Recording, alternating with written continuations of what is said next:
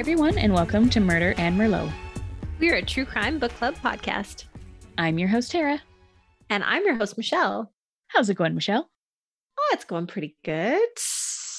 No complaints tonight, I guess. That's good. I feel like you've said the exact same thing on the last like three recordings we've done. is just pretty good. No complaints. Which I mean, that's I mean, it's that's not goal. 900 degrees anymore. And, you know, the secret's out. We're feeling good. You know, like, I don't know, life Yes. is good right now. we're not dying of morning sickness. We're we're surviving here.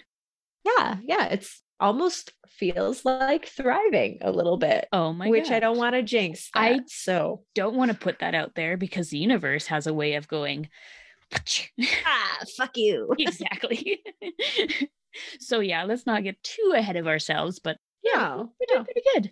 Yeah, things are good. Things are good. Yeah. I know that um, a bunch of people have been listening to our Chernobyl series. I haven't heard any real feedback on it yet, but Yes, me neither, but I'm I'm excited for when people do catch up because I know this has been going on for quite a while. Like I've drawn this Chernobyl series out for a bit. So now everything's out. You can go and just binge it and listen, which you probably already have done if you're listening to this, but yeah, still I'm looking forward to hearing people's thoughts on it because obviously I did a deep dive into this case. yes, yes, which I loved. I think it's fantastic. Good. I hope so. So yeah, hopefully Yeah. everybody has enjoyed it up until this point and send us Yeah. some thoughts. Yeah, and yeah, today's book club. So Mhm. Which was so funny that clubs. we totally forgot to mention anything about our book club Oh, basically throughout all of our Chernobyl series. And I was like, oh yeah, I should probably just chuck that in there that we this is the point of our podcast. We do this thing called a book club. so yeah. it's fine. we have fine. fetuses eating our brains. It's cool. Oh my god, let me tell you, it's embarrassing. Baby brain is no joke. It's no joke, man. And it just gets worse. The I- more you have, the worse it gets. I believe that, and I am so scared for my mental well-being. People are going to I'm pretty sure. me. I'm pretty sure it was one of our bosses who told me um, every baby you have, you lose 25% of your brain. Oh, and. I was like, oh, good. Great, great, especially because Wiley wants a Great. big family. so, well, dude, I'm on baby number three. So that leaves me running at 25%. hey, well, I think you're doing pretty well at 25%. Some days. well, actually, would it be 25% because they say that, you know, you don't actually use your full brain function. So we're already like right. So I'm probably like 10%. maybe. oh boy. But that's okay cuz, you know, we're doing well. Ignorance is bliss maybe. I don't know. Totally. This is fine. Everything is fine. that's why things are going better cuz we're just oblivious right now. Totally. Yeah. Sunshine and unicorns, man. This is life right now. this is life. All right. Well, we should probably jump into our book club for today cuz I'm excited Let's about do that. it. All right, friends, grab your glass and get cozy. Let's book club it up. Tink. All right.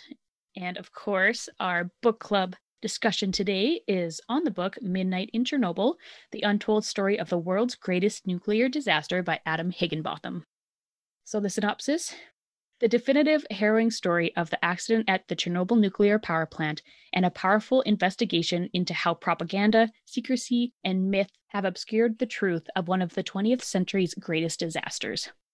Early in the morning of April 26, 1986, reactor number 4 of the Chernobyl Atomic Energy Station exploded, triggering history's worst nuclear accident. Drawing on hundreds of hours of interviews conducted over the course of more than 10 years, as well as letters, unpublished memoirs, and documents from recently declassified archives, Adam Higginbotham has written a gripping and compelling story that brings the disaster to life through the eyes of the men and women who witnessed it firsthand. The result is a chronicle of astonishing heroics and maddening incompetence, a study of the promise of science and also its potential to lure us into the hubris and danger, and the definitive account of an event that changed history. A story that is more complex, more human, and more terrifying than the Soviet myth.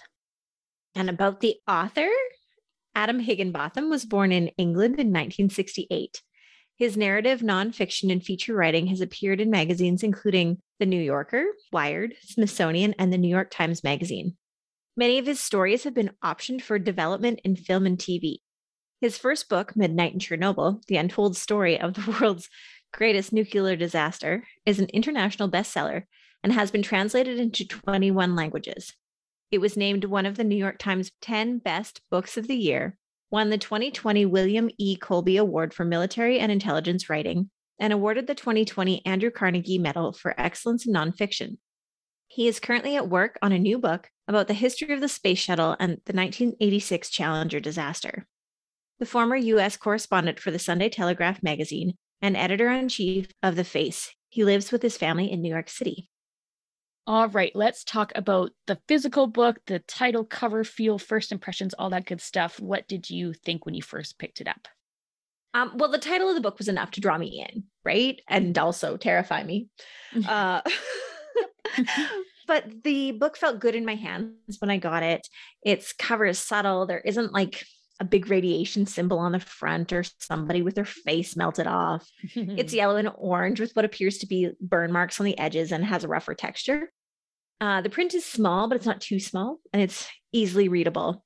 My only complaint about the book is that the front cover doesn't completely cover the book. Mm. They left like a quarter of an inch so that the black from the first page peeks out. And I don't know, call me picky, but I don't like it. No, that's like it needs fair. to cover the whole book. I mean, I don't think that's too much to ask. right. I just, I'm like, why? Like, what is the purpose of this being a quarter of an inch shorter? I mm-hmm. don't get it. Um, like but, it's literally called the front cover, like it should cover. right. And then it's protecting all the pages on the inside. Exactly. I'm fussy. Wanna, I, am a book nerd, okay. right? We that's, know this. So that's okay. The, all of that, it's very important to your reading experience. Exactly. That's why we talk about it. Yes. Yeah. What did you what was your first impression of it? So when I opened my Amazon package and pulled the book out, I was like, oh boy, he's chonky. and that made me nervous to cover the case because I was already committed. And I was like, oh damn, this is gonna be this gonna be a lot. But um, as for the cover and the overall look, like eh, like I like the colors. The yellow turning into a reddish orange is a nice change from the typical true crime book look. You know what I mean? Red and black. Yes. Yeah. Which I still love, but a change is nice once in a while. Yeah. And of course, it works with the whole explosion, fire, disaster theme of the book.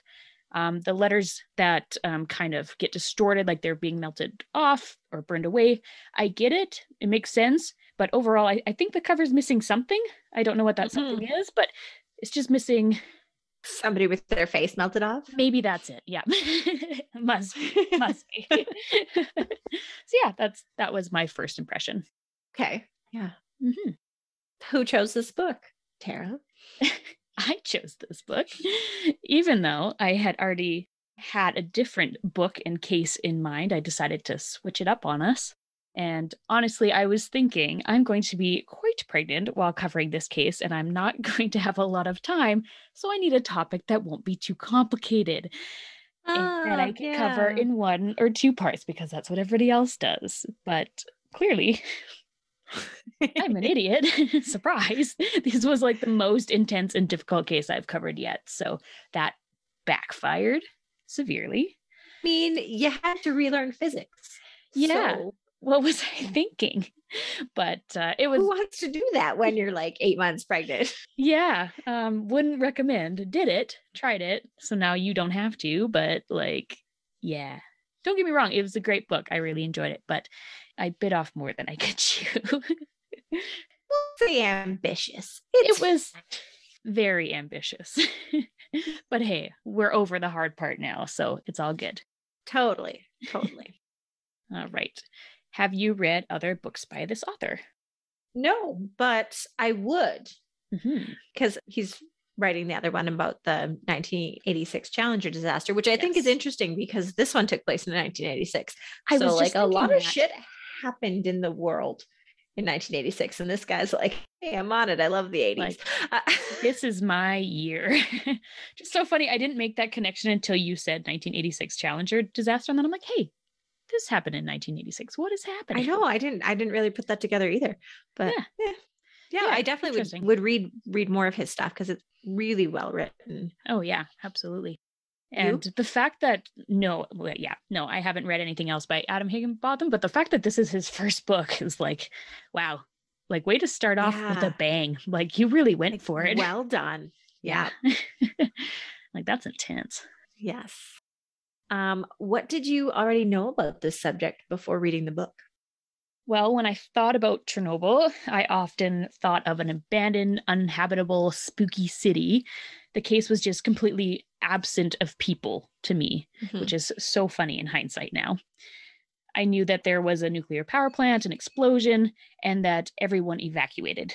Honestly, I thought the explosion happened and everyone just got the fuck out of there immediately. I had no idea that it actually took As they should have. as they should have. Like that just made sense to me. Like, yeah, this bad thing happened. Everybody got up and left.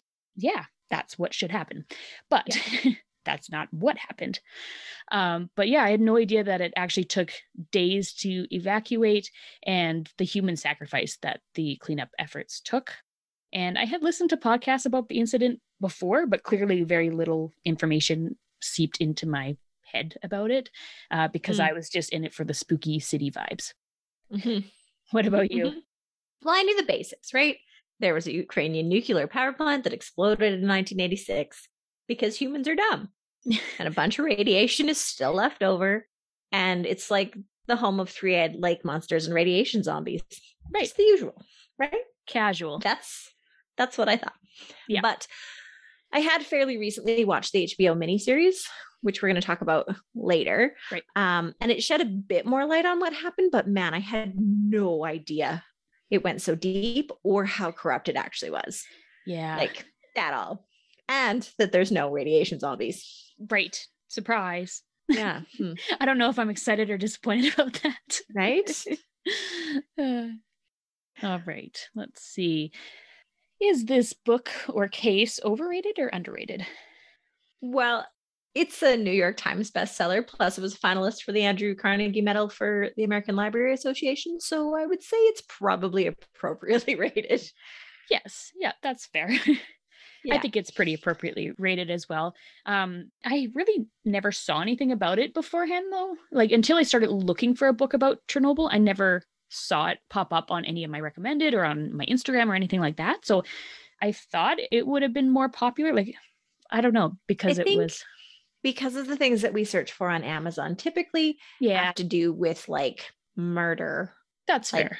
direct murder. Like this not, is direct murder, not indirect radioactive bullet murder. right. yes. I think that's probably why it wasn't showing up because Mhm. I've seen somebody commented earlier in the summer and they're like, "Oh, what book should I read for at the lake?" And um, I commented on something. And I was Mhm. like, "Oh, I'm reading Midnight in Chernobyl," and I had lots of people be like, "Oh my god, it's so good." Yeah. So Yeah, and I didn't think anybody was really reading it until I went through Instagram and specifically looked for it, and I'm like, oh, there's a whole bunch of people reading it. I just yeah, just didn't know. So yeah, so I guess in conclusion, appropriately rated. yes, absolutely. What did you like best about this book? Just the wealth of knowledge and information that went into this book, like my God, the time and effort it would have taken to complete and compile this book must have been immense. So I just really respect that. And obviously, if you haven't noticed, I like to understand all the things. I like to learn every single detail about a subject or a case. So I appreciated this book and that the author provided background information to not only explain what happened, but why everything happened. Mm-hmm. What did you like best? I agree.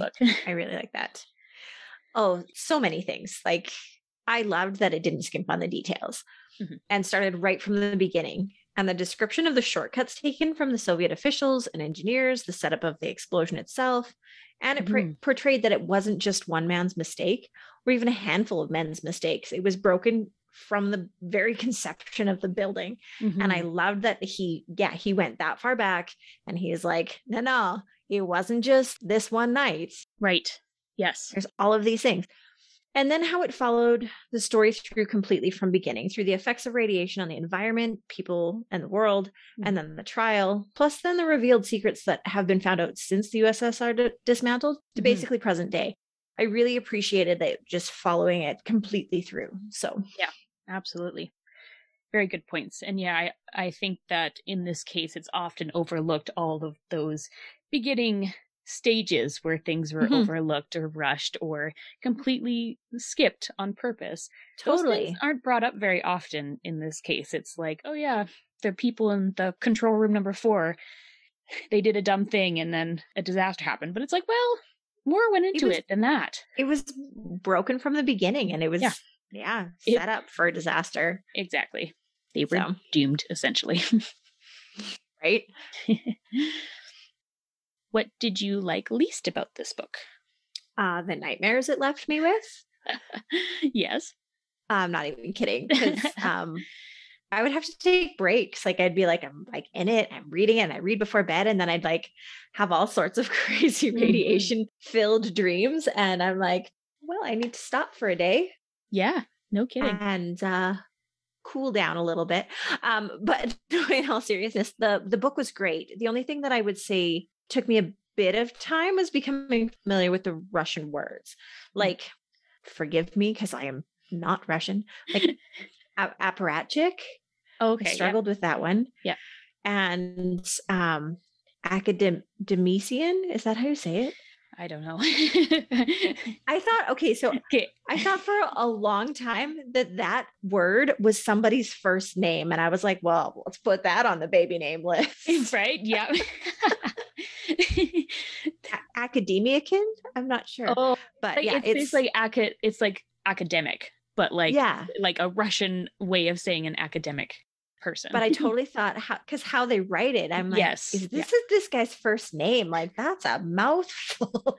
so funny that you brought up baby names though because i'm looking for baby names everywhere and i i honestly i love russian so much and i'm like oh i wish i could use a cool russian name but these are much too russian i don't i'm not russian i i can't pull that off no, no. no it would Uh-uh. not go If you have a girl, well. you could have like baby no. Svetlana.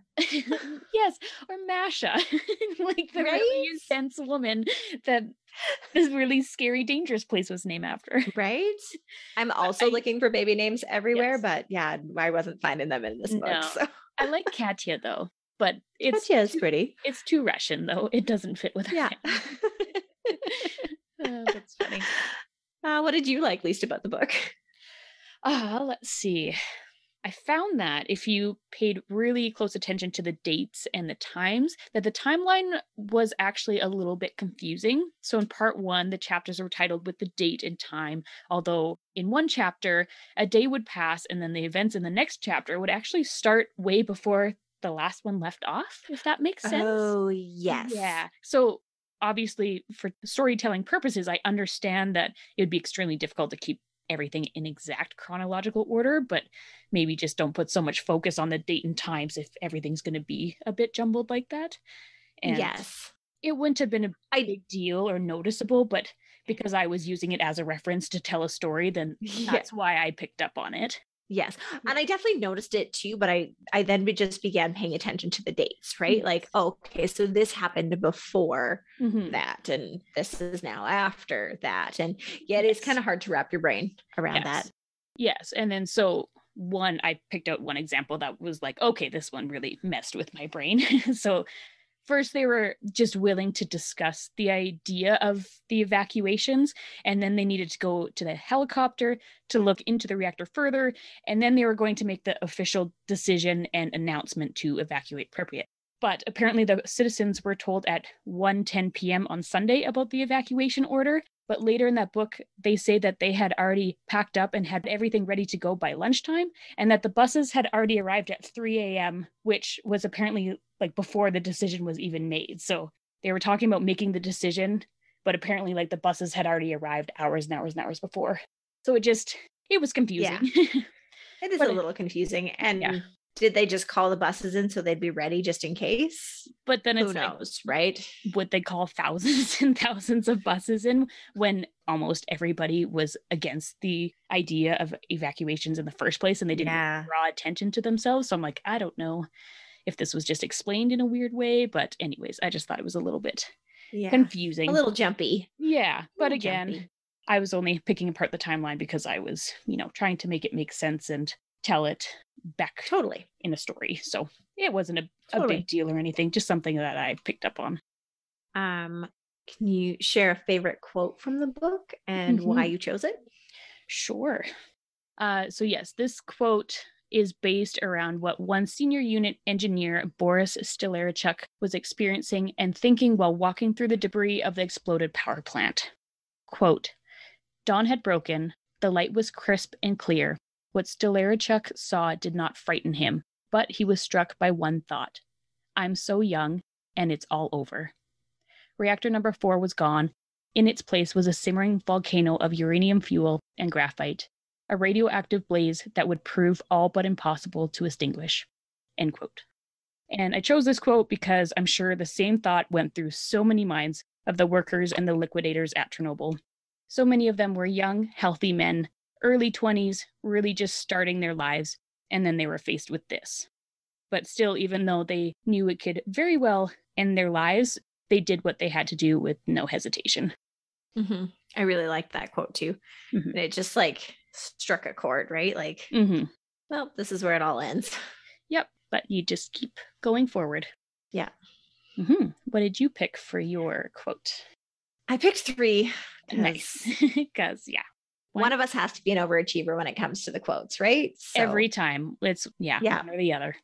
um, but they all three of them really sat with me. Like they I thought about them for a long time after I read them and I was like, okay, like those are them, right? Mm-hmm. So the first one is quote, during these crucial periods, the engineers at their desks in the control room became almost totally blind to what was happening inside the active zone.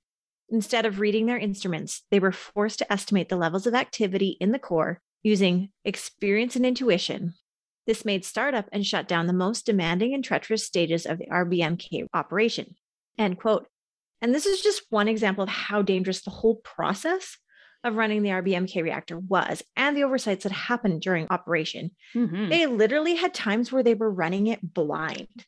Yeah, absolutely. One of them being a 25 year old man, which I was just saying Right. they're so young, and that was just thrown into the situation without being prepared ahead of time. It was just like, oh, shift change. Here you go. Take over. Use your intuition to figure out how to shut this reactor down. You got this, bro. Fine. Yeah, Yeah. that's scary. Uh, the second one, um, it's probably my favorite quote of the whole book. And it just gives me goosebumps, but it's quote, only the fate of the crows that had come to scavenge the debris but stayed too long and whose radiated carcasses now littered the area around the plant provided any visible warning of the cost of ignorance, end quote. That's a good one. It's literally my favorite quote of the book because it paints such a visible picture of how the radiation was being denied Mhm. that it- existed, but it was wreaking havoc on the ecosystem already, right? Mhm. Like, Yes. And for to have a visual with radiation because you can't see it, and that's the scary thing, but to have finally something that you can place and be like, oh, yeah, that is from the radiation. There are Right? Actual effects happening. dead crows everywhere. Like, Yeah. eeh, Yeah. Spooky for sure. spooky, right? yeah. So now there's going to be zombie crows, like Well, ghost crows. those crows. I mean, hey, it is what it is. You just got to deal Right. with it. And my last one is quote, slowly at first, but then with gathering momentum, the Soviet public began to discover how deeply it had been misled, not only about the accident and its consequences, but also about the ideology and identity upon which their society was founded. The accident and the government's inability to protect the population from its consequences finally shattered the illusion that the USSR was a global superpower armed with technology that led the world.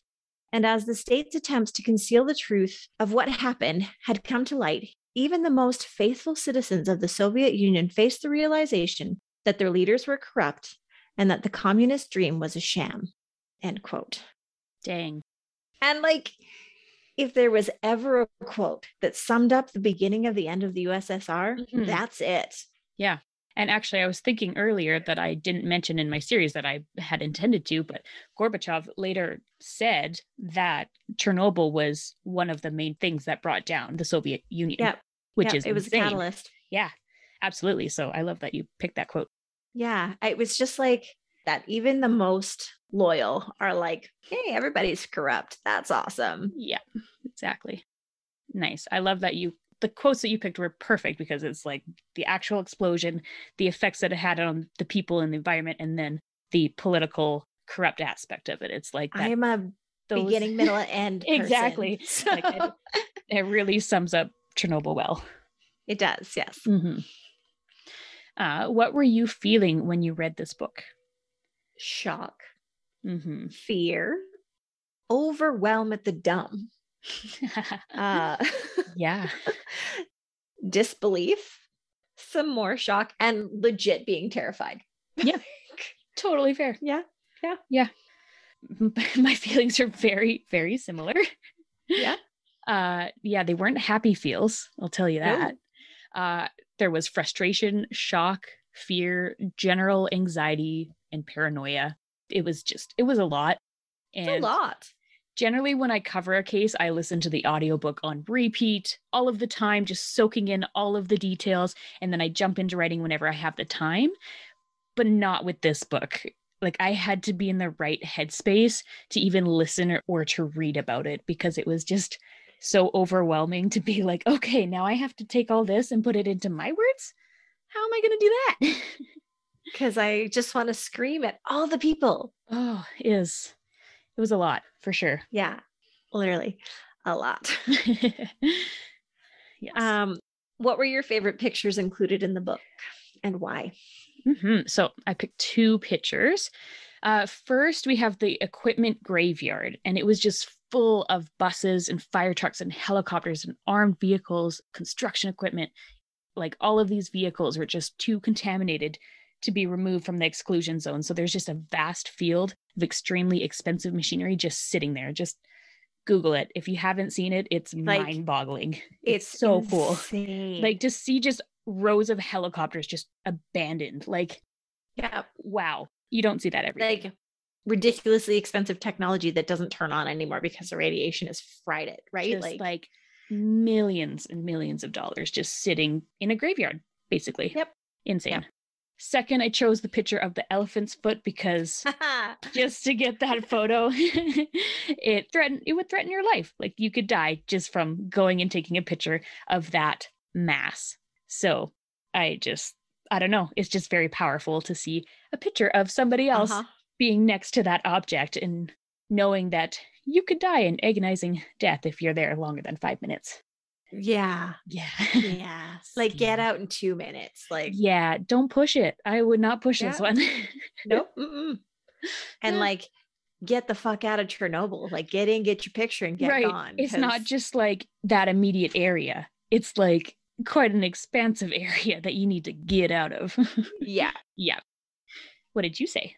Um, well, the first picture after the accident shot from a helicopter. Mhm. I really like that one. The building is destroyed and it there's smoke coming out of the center, and it seriously makes you question how they ever denied that the reactor was ever intact. Right. Like, okay. Mm. Um, my second favorite was the elephant's foot picture. Yes. Like, it's just too much. Like, I can't. There's something so scary about this like congealed mass of Mhm. radioactive goo. I just I don't know. It's just goo. It's just a blob, but it's so much more than that. I know. Yeah. And the last picture um, I really loved is Pripyat in April 2016.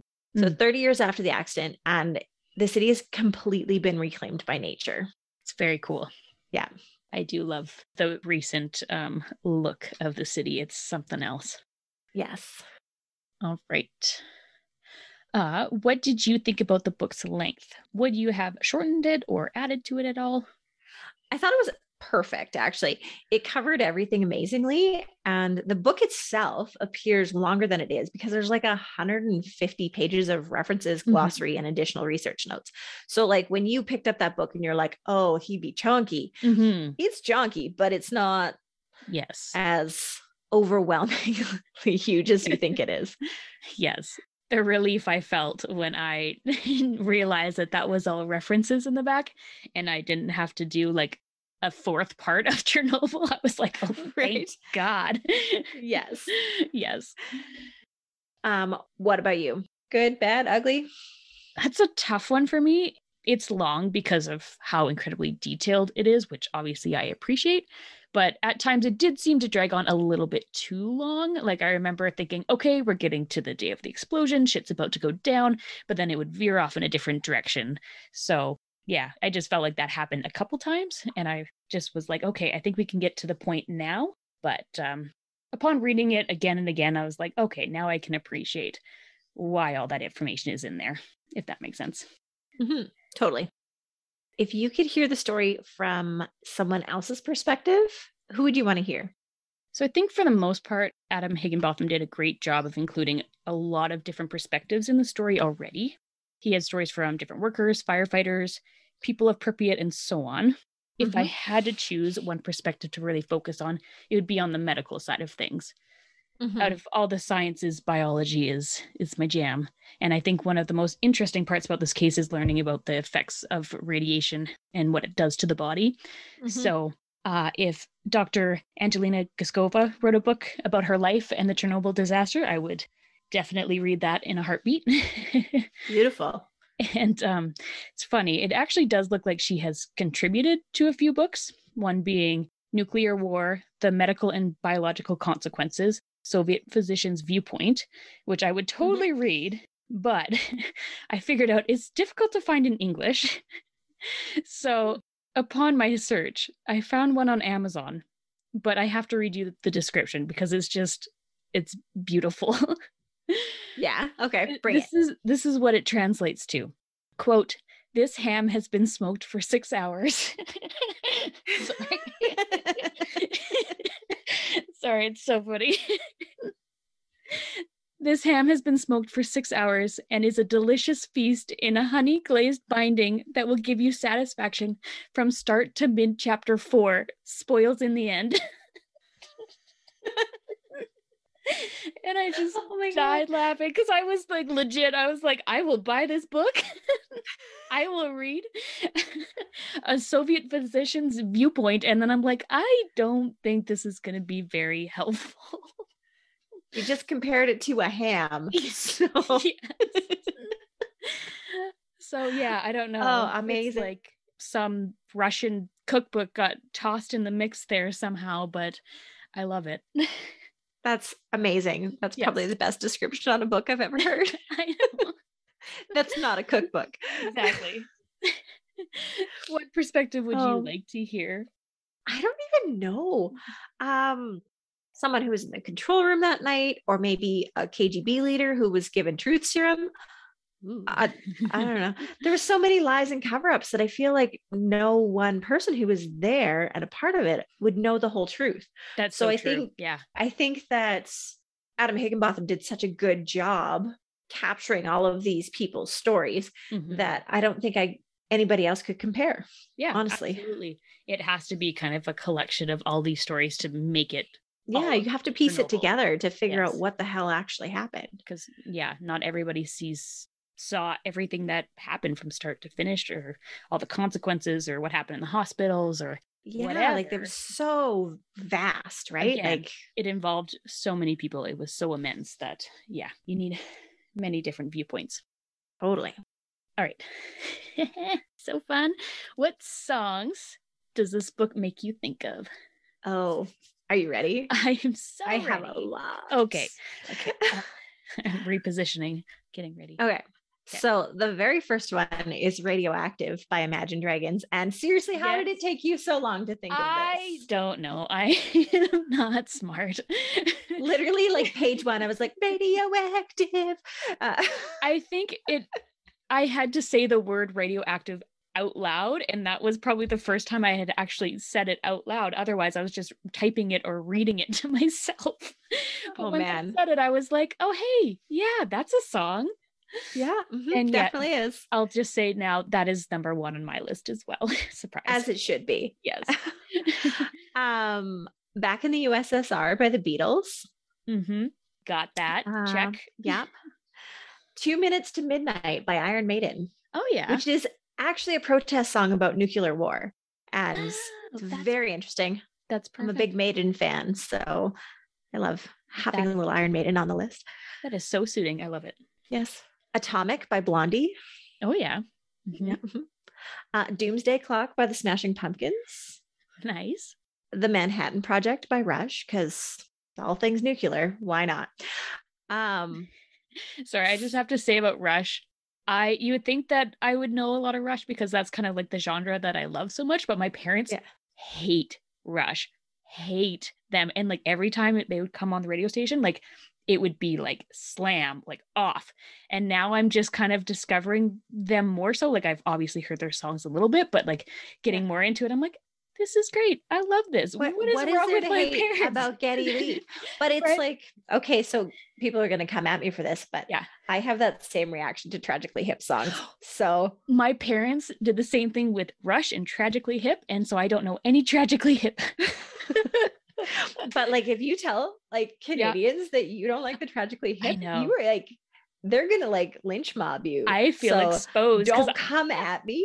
I don't tell Don't people this. I don't tell people this for a reason. that is so funny. So Yeah. that's funny. But yes, Great. um Rush is fantastic. I love Yeah. it. Um Awesome. I also have the song Secrets by One Republic because you know Mhm. secrets. Grits. Yep. Uh, this one is called Time Will Crawl by David Bowie. Mm. And it's actually written about the Chernobyl disaster. And I'm a Oh, big Bowie fan as well. So cool. yes. And I've actually figured out that uh, Baby really likes David Bowie because I went on a big David Bowie kick. And every time Bowie is playing, Baby is like kicking the shit out of me. So either they love Bowie or they hate Bowie, but I'm going with they love Bowie. May- Maybe there's a baby name there. right? Little Bowie. Oh, that'd be cute. You know, I do need a boy name. Yeah. Boy names are hard.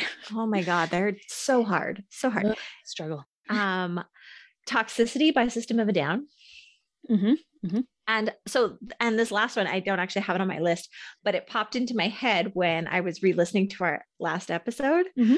and it's just a fun one but it's living in the fridge by weird al Oh God. Living in the fridge is so perfect.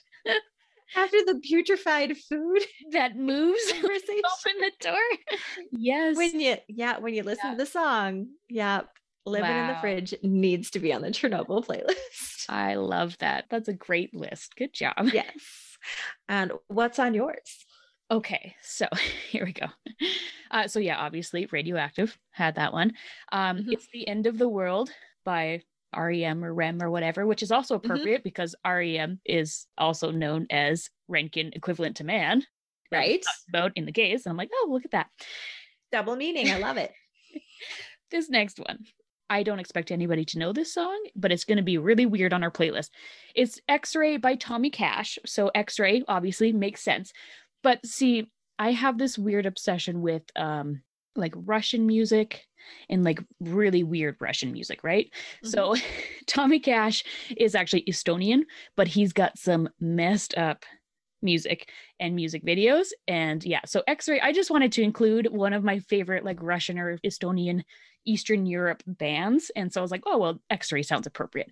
If you listen to the lyrics, they're not going to be appropriate, they're not going to be relevant, but I wanted to throw some of that in there into the mix. That's awesome. Yes. And I can't wait to listen to it because I've never heard it, obviously. Yes. And uh, if anybody wants to know my favorite crazy Russian band, it is Little Big. If anybody wants to dive into that, watch their YouTube videos. It is something else. And I can do one of their dances. It's my party trick. But I usually, you know, am under the influence in order to, you know, make that happen. So that won't happen so for it quite a hasn't while happened lately. not lately. I actually I was forced to do it this summer and I was very like reluctant to do so. So it wasn't very vigorous, but I did. but if anybody knows the song or the dance to Skibidi, that's that's my thing.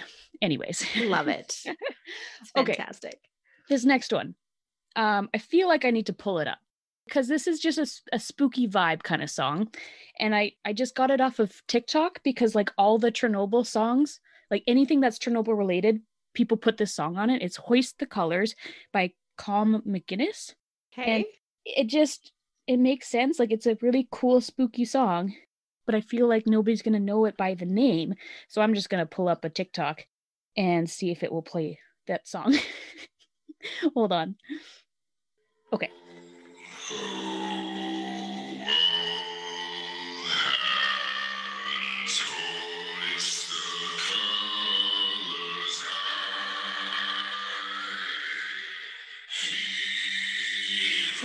Oh, it's creepy. Yeah.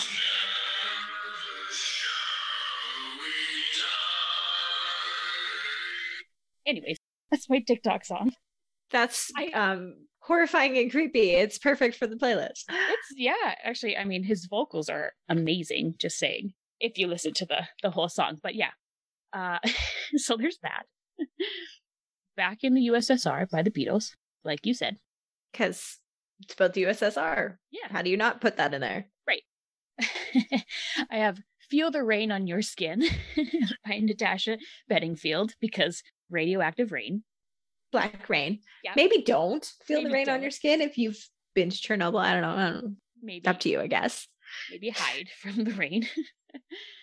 uh The Roof is on Fire by Rockmaster Ooh, Scott and the Good one. Yeah. Oh, that just takes me back.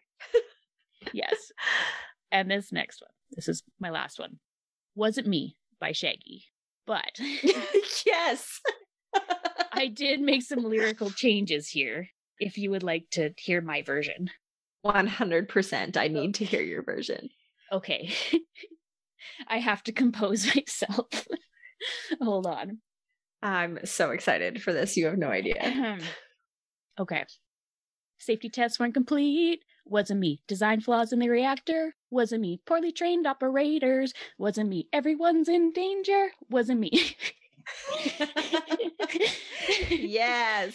I love it. And I feel like I should just leave now. Like, there's the door. Goodbye. Nope. That's my favorite. You're my favorite. I love it. I just knocked something off my desk. It's fine.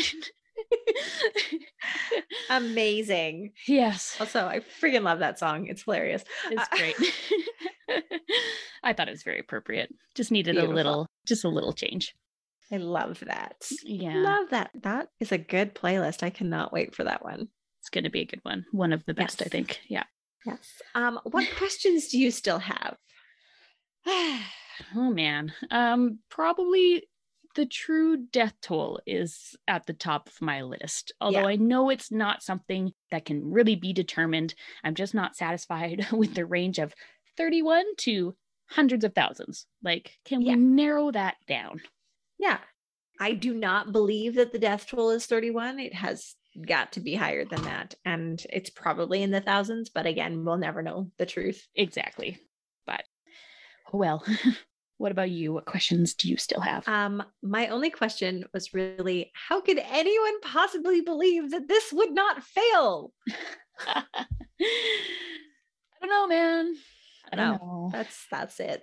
I feel like I'm just at the point where I'm just like, okay, Chernobyl, I've exhausted you in every possible way. And I just, my brain is fried. So I, I'm done. I don't really have any more questions. Yeah, no. I'm over And it. like the book, the book covered so many details that it's hard to actually have questions Absolutely. left over, which is good. And I like having that feeling after reading a book because, like, when you Yes. finish a book and you're like, but, but you forgot about this. about this. Yeah. Yeah. That's a good point. I hate that. Yeah. Me too. Um, what did you Google while reading this book? Uh, besides the usual like pictures and people and whatnot, I had to go back and relearn some high school social studies. Things like Glasnost and Perestroika and the fall of the USSR. I was like, I remember Mm-hmm. learning about these things. I don't remember what they are now. So, yeah, and all of like Gorbachev's principles and whatever good for you. his That's more than that's more than what I was foundations of. Perestroika. And I was like, oh, yeah, right. good for you. That's Yeah. ambitious. Yeah. Yeah. You couldn't make me go back and relearn physics. Right. Social studies. Yeah, I'll go back and do that. Sure. Fair enough. I took on the physics. You took on the social studies. We got this. Right. Yeah, it's all good. What did you what all did you Google, Oh? what did I not Google? like, I Googled literally everything and anything related to Chernobyl and lots of sciencey things. Like we just said, I taught myself nuclear physics. so that was fun. And uh, let me tell you, if my usual research of murder and death hasn't put me on some type of watch list, my research on bombs likely did. Like I am on several lists now. I'm like, oh, this is this is bad, but I gotta learn it. Fine. You're not gonna actually make a nuclear bomb. No, I'm just It's fine. I just want to understand it and explain it to the people so that Right. others can't. No, I'm kidding. No. please don't Just please don't make a bomb. I'm not responsible or liable for any of your actions. Um, if you had the chance to ask the author one question, what would it be? Or a person involved with the case. Um, to the author, are you okay? Like, is your brain completely melted after that? Are you still a fully functioning human? Because I don't think I would be. But- Yeah. You know that anti drug commercial in the 90s where the girl is like melted into the couch? I feel Yeah. that would be the result of writing this book. I think so. I think you're Yeah. right on par there. Yeah. What about you? What question do you have? Um, honestly, I would love to just sit down and talk with the author. Mhm. Um, I would want to know what it was like going to the exclusion zone and what it did to his emotional health, Hmm. listening to the people's stories and researching the horrors that happened during the accident and after. Like, Yeah. seriously, bro, you okay? Yeah. Basically, we're just really concerned about you, Adam. Please reach out if you need. yes. But I can't imagine, like, even just reading all of that was overwhelming to hear about and Yes, visualize. And, but hearing those personal stories, like one on one, like, that would be how a lot. Yeah. how do you separate that from your normal everyday life but yeah and your your trip to the exclusion zone like what what was That'd be- like No kidding. That'd be ah, fascinating. yes Great questions. Um, we kind of already covered this, but would you read more books from this author? Why or why not? well absolutely i already said i would um it was just so well researched and so well told that i think any story he wants to write about he would keep it at the same Mhm. caliber Yeah, he would do a great job for sure. Yeah. Yeah. Again, we already mentioned, but he's apparently currently writing about the Challenger disaster, and I'm sure he would do an incredible job on that and give Mhm. amazing insight to that whole situation. So, not true crime, but still would be very interesting for sure. totally That would be up, right up my dad's alley. if that when that book comes out, I will buy that book for my dad because he is like the historian of the family. He loves this kind of stuff, and he's literally same i he brings I- up the challenger so much to me for some unknown reason but we we talk about it often so i feel like that would be very Yes. suiting and i Well, feel like your comes out, dad merry christmas dad yeah Uh, i feel like your dad is similar though isn't he he's i literally just gave him midnight in chernobyl last night yeah And I was like, you have to read this book, Dad. I'm done with it now. yes and he was I- like, oh, maybe. Like, and I was like, no, no, you're gonna love it. And he's like, okay. for sure for sure So yes. if my dad sat down and read i would give him probably this book as well but i feel like Yeah. one would be enough Yes. a while falls asleep a lot that's fine. My dad loves to read. So like, nice yeah, once he gets reading this, he and I can have some good chats, I'm sure. yeah absolutely He'll definitely have to give us his feedback. Totally. yeah, I'll make him. yeah, please do. It actually would be very interesting to hear his thoughts. totally. Uh, what would you rate this book? I had a really hard time reading this book. Like, it was great writing, incredible detail, but definitely not a casual read that I would pick up time and time again. So it kind of made it hard to put a number on it, but just off the top of my head, the number 8.5 out of 10 cats came to mind. So that's what I'm going with. I gave it a 10 out of 10. Wow. Yeah, Is that your Which first I- 10 out of 10? Or I think it is. It's very close to it. I might have There one other had- 10 out of 10. maybe? There hasn't been many though. No, but it was just so well done Wow. that I just I've been telling lots of people to go read this book. So I'm like, I think that's what I have to rate it. So, That's fantastic. I love that. yeah. Next question. Would you recommend this book to others? Absolutely. uh, no surprises there. No, it's not for the faint of heart though, right? Like you Mhm. have to choose your audience. I'm pretty sure we say for every single book. Like there's always a target audience. There's always people that were like, Maybe this one's not for you. Right. but yeah, absolutely. Yeah. Um, yeah, obviously I would as well. Anyone that is interested or intrigued by the subject should read this book. And obviously, like we just said, Mhm. it's not a light read, but um, yeah, you have to be in the right mindset to jump into it, but it's definitely worth it. I just feel like everyone thinks they know Chernobyl, but nobody really knows Chernobyl. Knows You Chernobyl. know? yeah, that's how I feel about it. So, anybody that's interested, this is definitely the book for you. Definitely. And then before we jump into our next part, which is we're going to be chatting about the HBO series of Mhm. Chernobyl, um, we had a little bit of listener feedback. Yay, we love listener feedback. So, at Eva vs. the World on Instagram, sent us her review of Midnight in Chernobyl that she had written on Goodreads, which reminds me, I have thought about making us a Goodreads account a while ago. I have not done it. I don't know if people would be interested in that, but let us know if that's something we should do when we return, if we should have a little group thing on there so people can go on there to chat about books and book club related things. Let us know. That's a fun idea. Yeah. We'll look into it more, but if you have any thoughts on it, please let us know what you think. Totally. Anyways, Eva vs. the World. She says, in short, this is one of the best non-fiction books I've listened to on audio, and the narration was amazing. I recently got the book on Kindle, so we'll definitely be rereading very soon. Then she goes on to say, I have known the story of the Chernobyl disaster for a long time, as my parents have experienced the complications firsthand in 80s Poland. Taking iodine pills and shots was standard for a couple weeks following the disaster or rather, the admission of the fact that it occurred.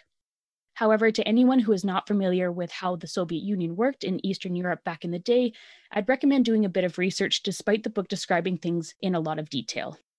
I enjoyed the fact that it was a detailed account of the explosion in the plant without being too overwhelming. The book focuses on many aspects of the event, from way before the reactors were built, through what the engineers did before and on the day, to the rescue mission following the explosion. Some parts of the book felt very emotional to me upon the realization of how many people have actually lost their lives during and after the tragic event. It's also heartbreaking to think that the leaders of the Soviet Union cared more about their image and the PR than the well being of everyone who lived in the Chernobyl area. Midnight in Chernobyl is a fantastic book that you should read if you are even remotely interested in history, or if you've seen the HBO slash Sky series and want to know more about this disaster. The series omits so much detail, which you will definitely find in this book. Girl. Right? Oh my God. Fascinating. Like, Summed that up beautifully. absolutely. Beautifully. Um, the fact that your parents lived through that is overwhelming and like literally my jaw dropped and I like clutched at my heart when Tara Yes. read that. So and I could see it out of the corner of um, my eye. It was very distracting. wow. Michelle's Oh, reaction to that was intense. yeah. Oh my gosh. Thank you for sharing that with us. So we really appreciate that. yes, it's it's fascinating. And then it just comes back to how many people this affected. Like not just exactly. Pripyat, not just Chernobyl, not just Ukraine, like No. Eastern Europe, potentially further. So many people were affected by this. Oh my gosh. Hard to wrap your head around. And I'm so curious all these people that were affected, like how they perceived it. They were taking medication for it. Were they scared at the time? Or was this like, okay, we're just going to do this and move on? Or like, how did that impact them? I'm so, so curious. Yeah. And I'm sure it impacted everybody differently too. right? Absolutely. Yeah. So, again, Eva, thank you so much for uh, sharing your feedback on the book. We really, really appreciate that. That's amazing. Yeah. And it also segues perfectly into our next part because she had mentioned the HBO series and how you should definitely go watch it. And that's what we're going to be talking about now, which I would agree. You should probably go watch it. I definitely, yeah, hmm in small dose. Uh, yes, small doses. And I just want to mention before we dive right into it, um, the HBO series was actually based on the book Voices from Chernobyl, and that's written by Svetlana Alexievich. I apologize if I said that wrong, but that's my closest guess. Mhm. But it was not actually based on Midnight in Chernobyl, so obviously it's not exactly the same, but obviously history and facts they're going to be quite similar. totally. So, Michelle, you watched the show way before I did. What were your Yes. first impressions of the show? Um, I was overwhelmed by the show. Mhm. I could only watch one episode at a time and it set my anxiety off. Like I was so intrigued by the information, but it was like the visuals were too much for my brain to comprehend. Hmm. And literally I'm the girl I laugh through horror movies. I can I can talk about freaking true crime till I'm blue in Hmm. the face, but one episode of Chernobyl and I was like I can't I can't You gotta like- take a step back for a bit. yeah.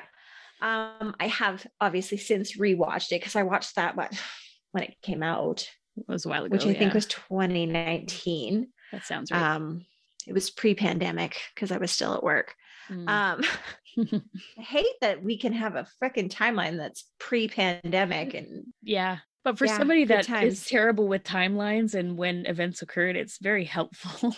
it is it is um so when i rewatched it this time it still gave me anxiety not gonna lie but i appreciated the story that it was telling even more Mhm. because we had dove so deep into the disaster but still the subtle things done in both visual and audio in the show paint such a drastic picture Mhm. there's not a lot of music in the show there's not a lot but when they have it it hits you Mhm. um, it's not overdone. Some things are very subtle, but at the same time, you see the magnitude of the situation and the rising severity of it all through each episode. Mhm.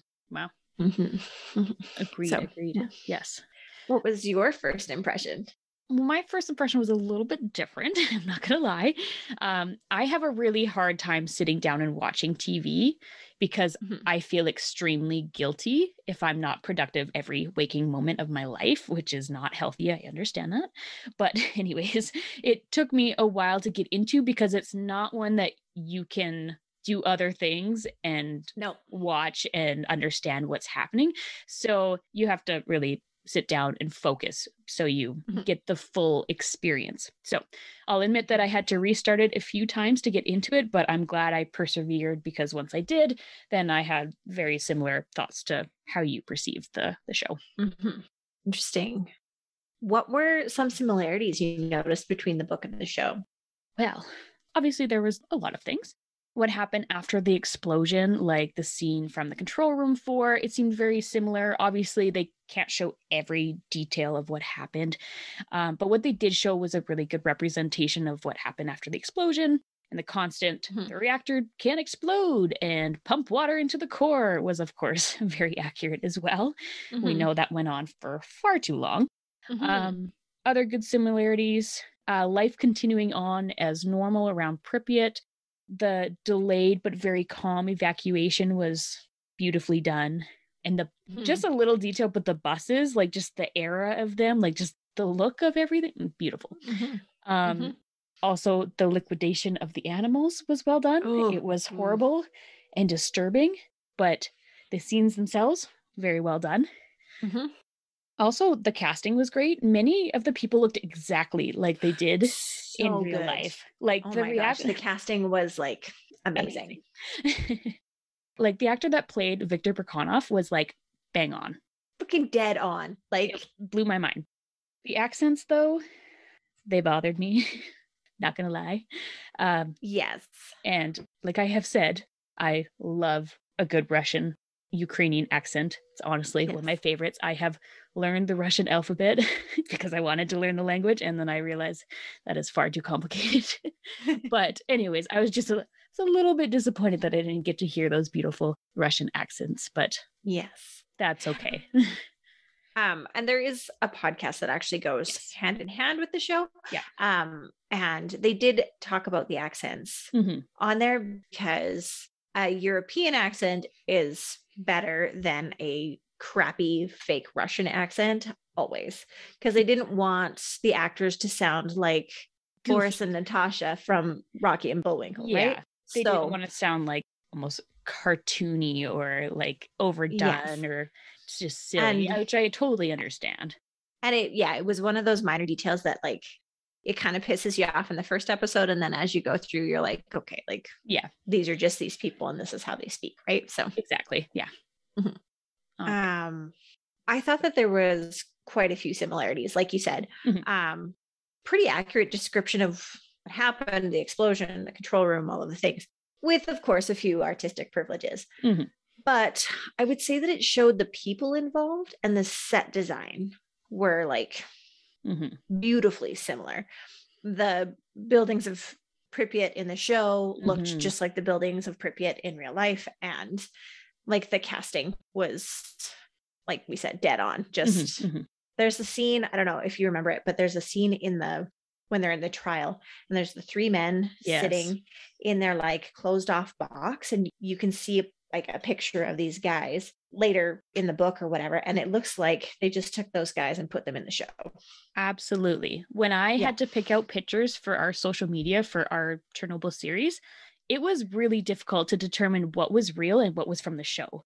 So Yeah. that says a lot. Like they did a great job in that trial. I Yeah. know exactly what you mean. They were bang on. yes Um, let's see. What were some differences that you noticed between the show and the book? um the biggest difference i would say that was obvious was the introduction of the scientist Ulana Khomyuk. she Mhm. wasn't a real person right. but she was used to show the multiple different scientists that did the digging into what actually happened in reactor number four and pushed for the world to know the truth. Mhm. Um, they just, instead of introducing a whole bunch of other people, they introduced one person that they could focus on. And from a visual learning aspect, I really appreciated that because then I'm not like, who the fuck is this guy and Right. that guy? And like, in a story where there's already so many people involved, it, it makes sense. Yes. Um, the other major difference was that they didn't show really all the failings and cut corners right from the inception of the RBMK reactor. yes. It was all about from the explosion. on, Yes, it started at the explosion. Yeah. Yeah. which most Chernobyl stories do. So, right. Yes. Yeah. Absolutely. yeah. What did you think? Um.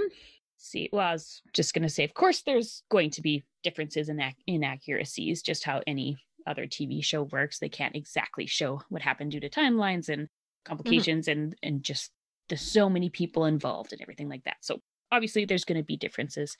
Um.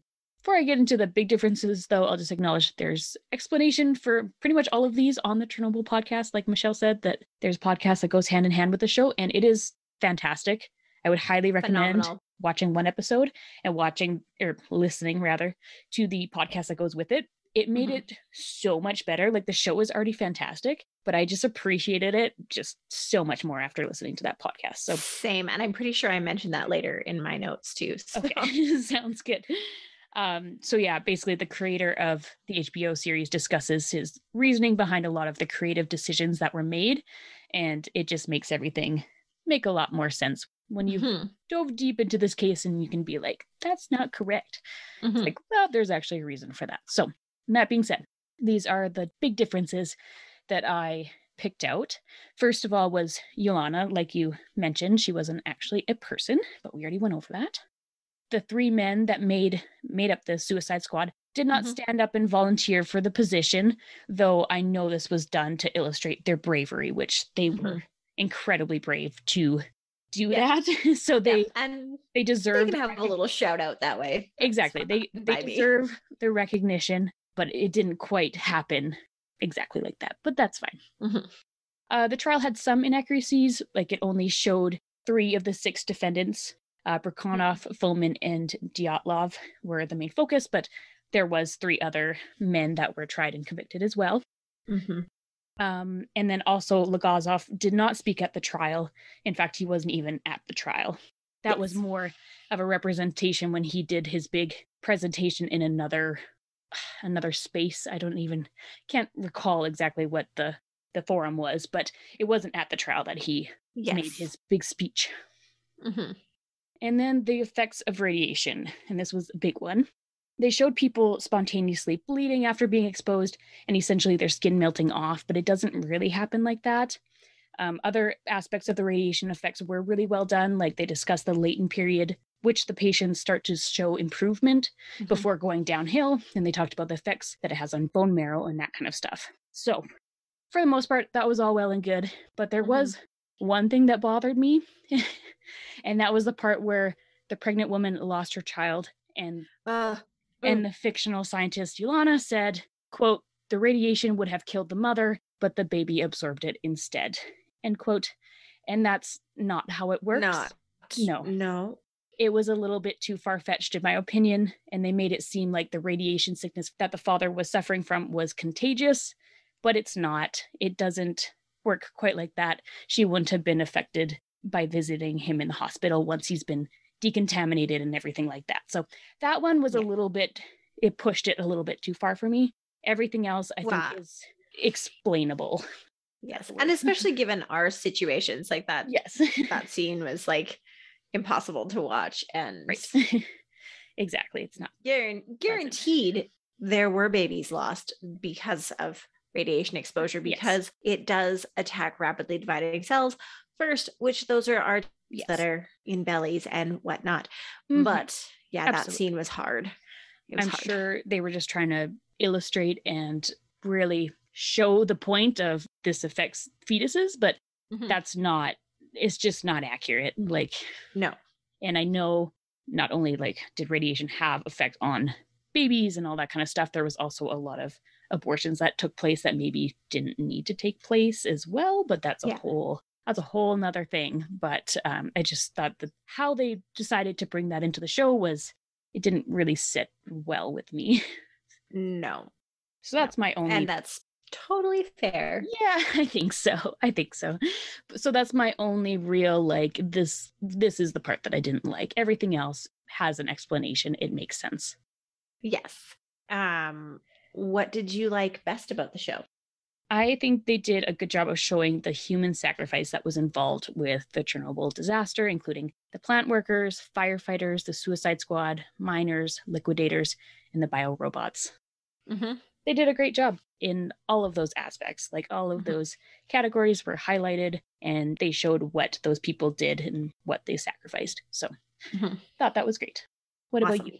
Um, so many things. We've already talked about casting, but I'm going to talk about it again because it was so on point. like amazing that yeah. they could pick these people out and they turned them into these people. It's just right. awesome.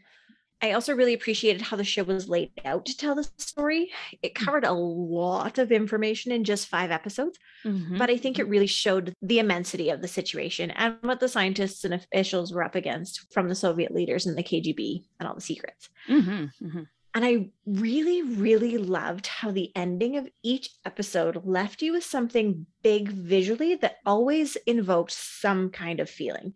And yes. that's like the the scene with the baby. That was mm-hmm. a last scene, last thing you you see, you are right. left with that feeling. Yeah. The flashlights dying while the Suicide Squad wades through the water under under the reactor at the end of episode one. You're just like, what the what? I just got chills or the, just thinking about it. Right? So yes, they did a great job on that. Or like the cement covering the coffins from the men yeah. from the control room at the end of episode two. Like mm-hmm. that just leaves you with this like feeling at the end of every yes. episode. And it's just yeah, looming, waiting for the next gut wrenching tragedy in the next episode. Like, just so well done. Mm-hmm. And I really love the line that Legasov says at the beginning, and then it's repeated in the last episode. Mm. What is the cost of lies? And I found it beautifully impactful. Just beautiful Absolutely. start, beautiful finish. Yeah, that encapsulates the whole situation so well. Right? Yeah but yeah to expand on the endings like you said the feeling that you have when the one episode ends it's hugely impactful. It's like so many shows or videos that we watch like on youtube or whatever it's just like okay that's done. Now what can i watch next? With these it just sits with you and it lingers. It's just so totally. heavy and it's just not easily forgettable you know? And i totally think it's that's one of the reasons why I could only watch one episode at a time. Mm-hmm. Yeah. Because I was like, nah, I need to process what I just saw. Process, debrief, cool off, do some yoga. I don't yeah. know. Like, totally. Yeah. Yeah. So I think any show that makes you feel that way, they did a great job. They've done something right. They've done yeah. something. Yeah, for sure. Um, what did you like best about the show? The best about the show. We talked about the best. Oh, fuck. Good Lord. What did you like least about the show? Well, I've already said it. The accents, again, they bothered me, but I got over it. But the yeah. portrayal of radiation sickness and the radiation absorbing fetus was what I liked least mm-hmm. about the show. What about mm-hmm. you? Um, I can't really say that I really disliked anything per se. It was disturbing all the way through, Mhm. but it if it wasn't, it wouldn't have told the story so well, you know. Right. Um, but I guess if I had to choose one thing I could have done without was the scene where the liquidators had to go through the towns and kill the pets. It was absolutely 100% necessary to show it, yeah, or it wouldn't have quite left the same impression. But man, that that was hurts to watch. that was It, rough. Like, yeah, yeah, It was not yeah, a fun scene to get through. It's not like it's a quick one either. It's like a good portion of the episode is Yeah. focused on yeah. the liquidators, and it's like, ugh, I Uh, and the even imagine. the puppies. I like, don't even oh, want to talk about the no, puppies. I can't. I know. I know. I can't. It's awful. Yeah, But it's terrible. yeah. But again, it's reality. It's what happened. It's and like I said, it was necessary story. to tell the story. So Yeah. Exactly. That's just how it is. yes. Would you recommend this show to others? Oh, absolutely, but not for the weak of heart. Mm-hmm. Mm-hmm. And like I hear I say it, um, 100% recommend listening to the podcast that goes with it. Yeah, We've already talked about it. Um, but oh my God, those two dudes are so easy to listen to. Totally. Yeah. I'm like, these are podcast goals. Like, I want to be that easy to listen to, but I, yeah, I could listen to them talk about this all day long. Yeah, absolutely. And it just it showed how well of an understanding they really had of the show because I think a lot of people like I read so many articles online about like what the Chernobyl series got wrong as if they didn't know. But they're like, no, we absolutely understand this. We know what happened. We just Yeah. chose to show it in this way because of, you know, timelines or whatever. Like they Yeah. absolutely understand what happened and like it's obviously not an easy case to fully understand so you have to do your research and they did Yes. a job of that and the podcast really Totally. highlights that and shows that no they do know what they're talking about you just have to you know if you're making a tv show you can't show exactly what happened over days or months or years like you have to compress it you have to make these changes. You have to take those artistic liberties and, you know, It's be okay just- with the liberties that you take. Exactly. It's just the way it is. So, absolutely, my answer exactly the same as yours. Yes. Great. Awesome. A- Anything else that we need to unload about Chernobyl? Because, oh boy, I think we're good. yeah. I told Riley, I'm like, I have to go talk about Chernobyl for the last time for a very long time because Yes. my brain hurts. And he's like, Yeah, you've been on that for like a month. And I'm like, A month? A month. A month. it's been. month. It's been many months, let me tell you. I gotta say, we have definitely like come a long ways because I just got a, a reminder on my Facebook that Mhm. this time last year we were covering Biggie and Tupac, which yes. given the opportunity, I would love to redo that because I just could dive farther into it and do it better. Totally. Yeah. But you know, life was crazy at that moment. So Life is crazy at all moments, it seems. It never Yes. stops, does it? Yes. but yes, but about- no, like we've talked about so many other things and gotten better, and it's pretty cool. Yeah, I the fact that you were able to cover fucking three episodes of physics and mm-hmm. Chernobyl and radiation, and you're amazing. So Yeah. well, while pregnant and exhausted, like sick. sick and I have 10,000 other things, my other lives that I have going on. It's a lot of things, but yeah. Yeah. Well, I, I'm glad that you think that I did an okay job, and I hope everybody think else you did so. Oh, thank Yes. you. I, I I don't want to say that about myself, just in case. You know, I, I have a hard time with that, but thank you. And yeah, again, I hope everybody else enjoyed it too. And I'd love to hear your thoughts. And if you're listening to this way in the future and we recorded this like years ago, I don't care. Still, let us know what you Send it thought of. to us. Like know what you think. Um, yeah, you can email us at murdermerlot at gmail.com. Find us on Instagram at Murder Merlot Podcast, Facebook at Murder Merlot Podcast, and Twitter at Murder Merlot One. You can listen to us on Apple Podcasts, Podbean, Spotify, and pretty much anywhere else you can find podcasts. We would love if you subscribed. And if you don't, you're dead to me. Yeah. And so we're not going to announce a new book. We've Right. talked about this. because it's almost baby time. So Yes. send us your recommendations, though, what you want to hear in the future. Like, We we- definitely have some on the shelf that are just like waiting for us to pick them up. So, yeah, but we'd love to hear from you. yes. And I think we're going to try to squeeze in one more episode before Mhm. we call it quits for babies as long as neither one of us goes into labor early. because at Um, this point it is 100% possible that it could happen at any time. Anytime. yes. So Um, we will try. We'll try to get one more in. Yes. And yeah, just probably a morning news, Mhm. fun, Casual. quirky, you know, like like we as do. we do. Mhm. Yeah. But I guess remember to drink wine. because it's not good to keep things bottled up. Bye.